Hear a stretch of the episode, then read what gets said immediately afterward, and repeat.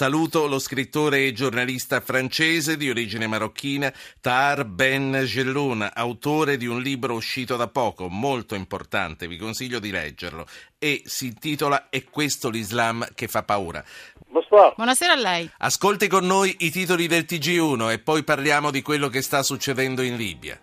Libia, raid egiziani contro l'ISIS dopo l'uccisione dei copti. In un video minaccia l'Italia, siamo a sud di Roma, la Francia chiama l'ONU.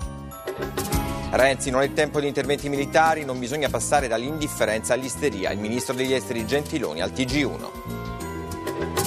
Rimpatriati gli italiani, senza sosta l'ondata di migranti nel canale di Sicilia, soccorsi duemila profughi nelle ultime ventiquattro ore. Copenaghen, le indagini portano a due complici, si cercano testimoni, il vignettista svedese obiettivo del killer, così sono riuscito a salvarmi.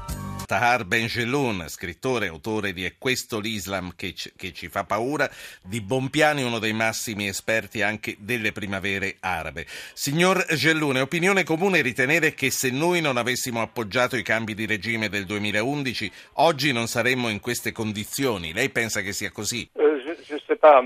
Ma non saprei, diciamo che comunque l'Italia...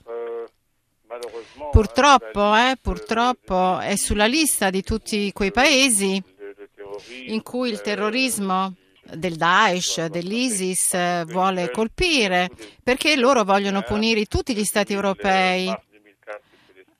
In Spagna è successo nel duemiladodici, poi a Londra, a Parigi, qualche settimana fa. Quindi bisogna essere molto vigili, perché abbiamo a che fare con una guerra, una guerra dichiarata da organizzazioni molto molto ben organizzate, armate benissimo e finanziate anche da stati, dagli stati del Golfo. Naturalmente questi stati del Golfo non lo dicono naturalmente, ma... diciamo che queste organizzazioni dipendono finanziariamente come armamenti da questi stati. Ora, l'Italia, l'Italia deve essere molto attenta, molto vigile, in quanto è chiaro che vogliono fare sicuramente un'azione anche di, diciamo, sì. di questo tipo. Il senso della mia domanda però era un po' più spostato a quello che accadde nel duemilaundici. Lei ritiene che se eh, gli stati del Nord Africa fossero eh, governati come lo erano fino al duemiladieci, oggi ci troveremmo in una situazione diversa, migliore forse? Ma non possiamo dirlo, non lo sappiamo. Eh, la cosa importante è invece dire che oggi c'è sicuramente una situazione in cui non c'è più uno Stato in Siria, non c'è più uno Stato in Iraq. Rispetto al duemiladieci la situazione è diversa e il progetto, la destabilizzazione del mondo arabo eh, da, risale proprio a questo periodo. In effetti, in effetti, anche se le cose fossero andate diversamente, meglio diciamo, il progetto, cioè questa guerra scatenata dal mondo di un Islam evidentemente deformato, esisteva già sicuramente questo progetto in alcune menti. La, la Libia è considerata luogo strategico da parte dell'esercito islamico? Sì, la Libia innanzitutto dobbiamo capire una cosa, non è mai stata uno Stato la Libia. Quando c'era il colonnello Gheddafi, eh, che cos'era? Era un puzzle di cinque grandi tribù messe insieme. Oggi, oggi è un paese senza governo, ci sono due parlamenti, due governi. Ci sono una serie di eh, tribù, alcune che occupano alcune città, ma è il caos totale in Libia e quindi Daesh ha massacrato purtroppo quei poveri copti egiziani e questo è un modo per dichiarare la guerra, la guerra dichiarata quindi non solo all'Occidente ma anche proprio ai cristiani d'Oriente e questa è una cosa ancora più grave evidentemente perché ci sono più di dieci milioni, anzi forse ancora di più di copti in Egitto. eh, ci sono tanti cristiani in Siria, in Iraq, quindi questa è una vera e propria guerra volta a eliminare fisicamente chi non è sunnita eh, o wahhabita, cioè nel senso più duro di come viene interpretato anche in modo eh, barbaro l'islamismo. Sì. Signor Ben Jelloun, eh, lei già aprendo questa intervista ci ha detto che le minacce all'Italia sono da prendere estremamente sul serio. Io a questo punto le voglio chiedere, i barconi eh, secondo lei possono essere veramente considerati un ponte per far entrare comodamente i combattenti islamici in Europa? Voglio dire, una specie di cavallo di Troia, nel senso che noi andiamo a ripescare chi poi vuole venire qui a sottometterci. I flussi dei migranti, i barconi, possono essere considerati veramente un pericolo, eh, una specie di ponte per far entrare comodamente i combattenti islamici in Europa? Ma certo, comunque eh, già sono lì, cominciano adesso a, proprio a reclutare tutti quegli africani che vogliono venire ad emigrare in Europa dicendo io ti offro qualcosa di meglio e ti diamo anche un modo per andare dritto in paradiso combattendo appunto. E anche l'immigrazione clandestina quindi è diventata un pericolo per la sicurezza di tutta l'Europa, perché perché ci sono clandestini che ritroviamo in Siria, che vengono armati, che hanno lì lasciato le loro famiglie, quindi la situazione è davvero grave e naturalmente bisogna che l'Europa si renda davvero conto del pericolo che esiste.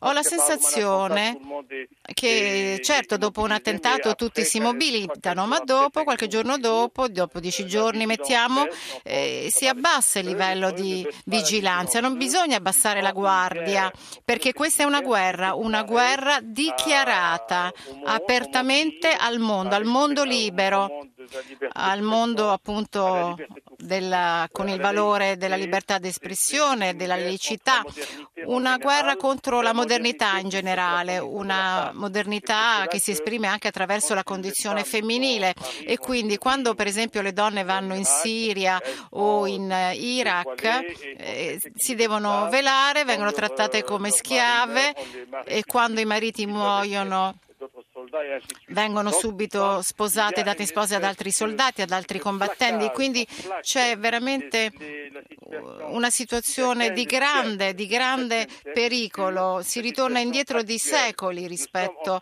al, al mondo di oggi, è un incubo, è davvero un incubo.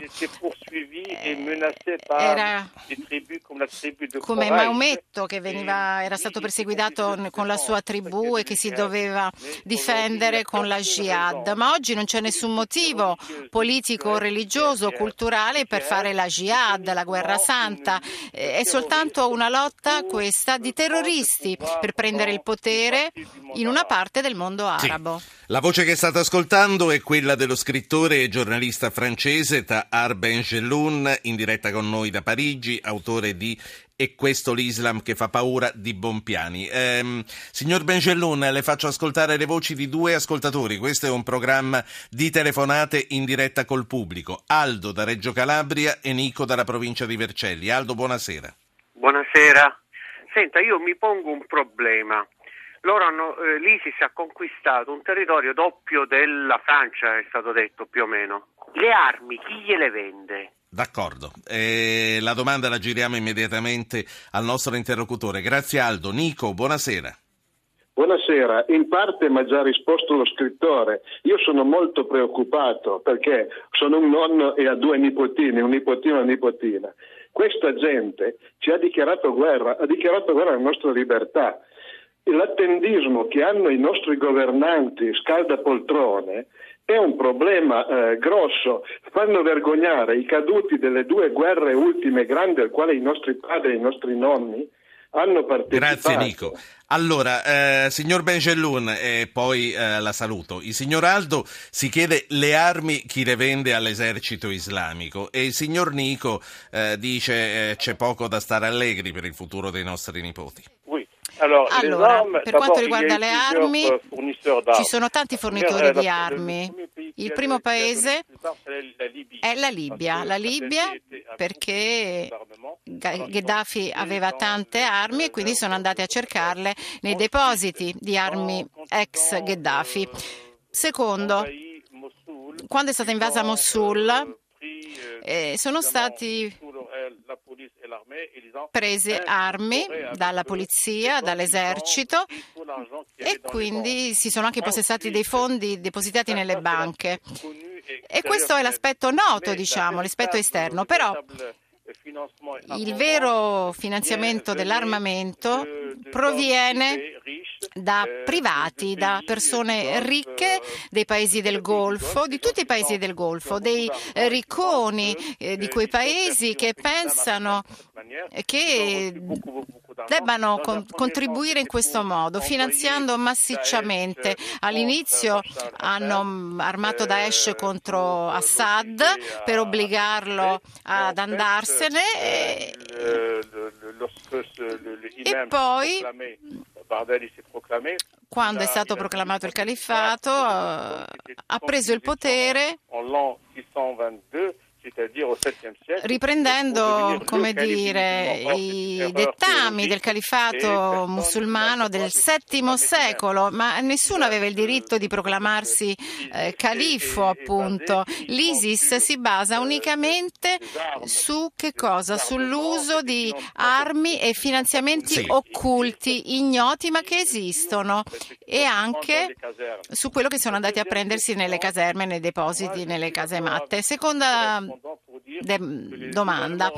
I governi europei sono troppo mollaccioni, non sono abbastanza mobilitati, non sono forse abbastanza forti e informati.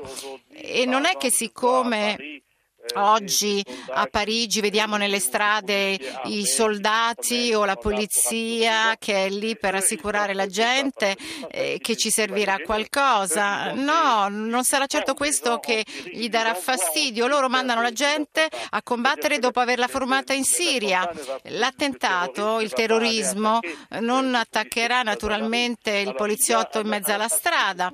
E poi c'è un altro aspetto che non avevo ancora segnalato e che è molto importante, che riguarda la Francia e la, e la Danimarca, cioè il fenomeno dell'antisemitismo, cioè ammazzare gli ebrei. Questa è, come dire, è una forma di odio che si ripete,